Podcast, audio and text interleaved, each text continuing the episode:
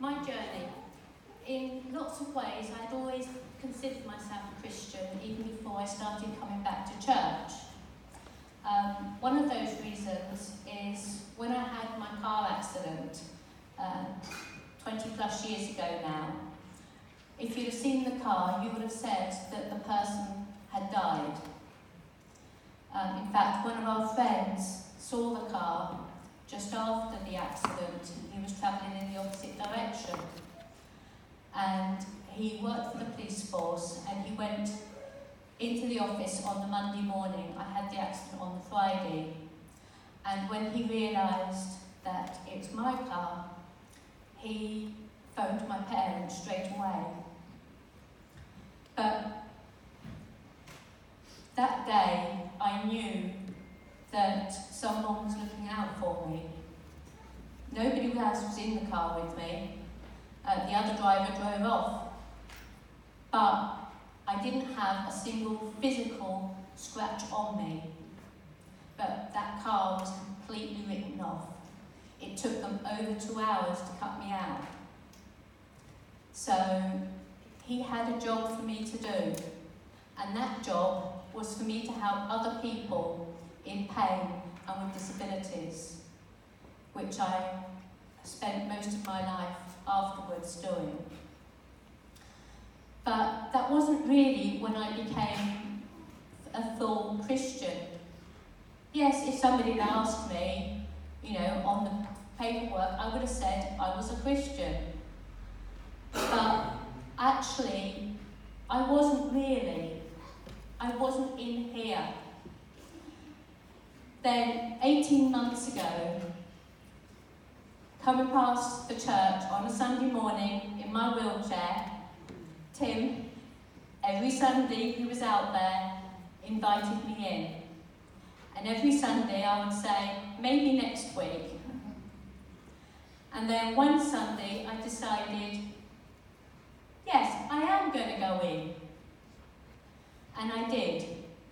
And about two weeks later, my mum went into hospital. Um, she had pneumonia. And she was about to be put on dialysis. It was a very low time for me.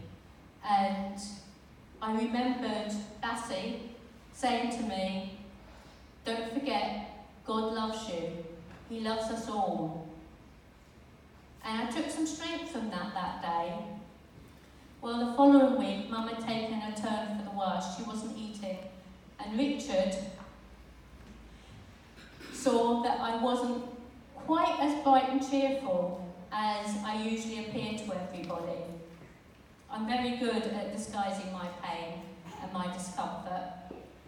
And he came up after the service and spoke to me.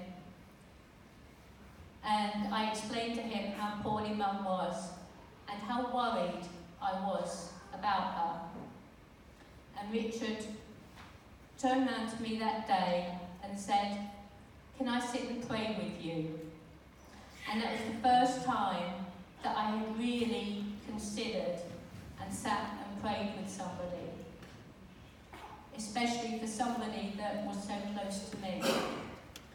And it touched me in here. And I can still remember how I felt that day. So if it wasn't for those people, I definitely wouldn't be here today.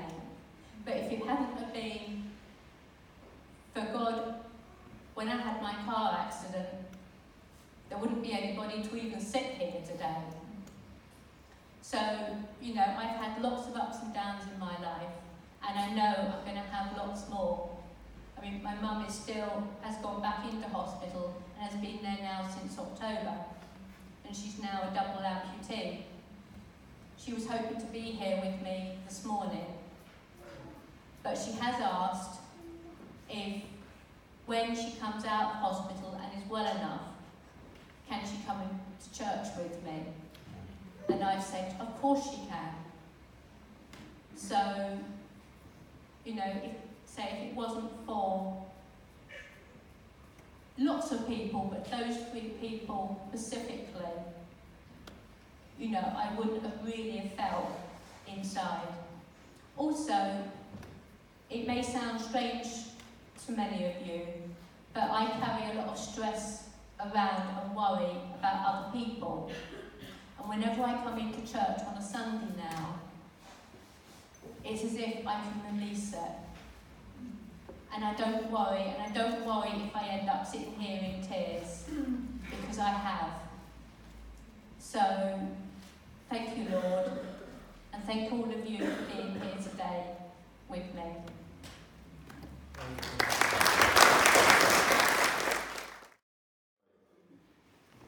Right, okay, well, my testimony isn't quite as amazing as Tracy's.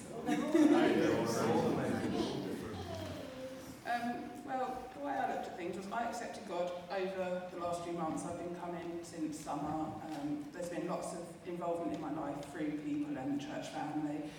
Um, with my children being the way they are, they've added so many trials and tribulations to my life. And um, through praying and guide, for guidance and resilience, I've managed to get some support for them. And it, yes, it's not brilliant. My children are still, as you well know, Ruben is the church comic. You know, he runs around, he keeps everyone entertained, everyone busy. But we wouldn't have him any other way. We all love him to bits. And yeah, you know, God supported us with getting agencies and things to help in place. Um, over the summer, we, we were invited to space at the table. You know, we met the lovely Miss Leanne from Mississippi, who just took us into her arms and made us feel at home. She loved the boys just as much as I do, same as Judy and Peter. There's so many people that I could name that have touched our hearts in so many different ways. Um, yeah, so I'm here finally bringing myself to acknowledge to everyone here and everyone that I know and love that, you know, I want to keep Jesus in my life and I want to live in a way to try and please him and God for the rest of my days. Amen.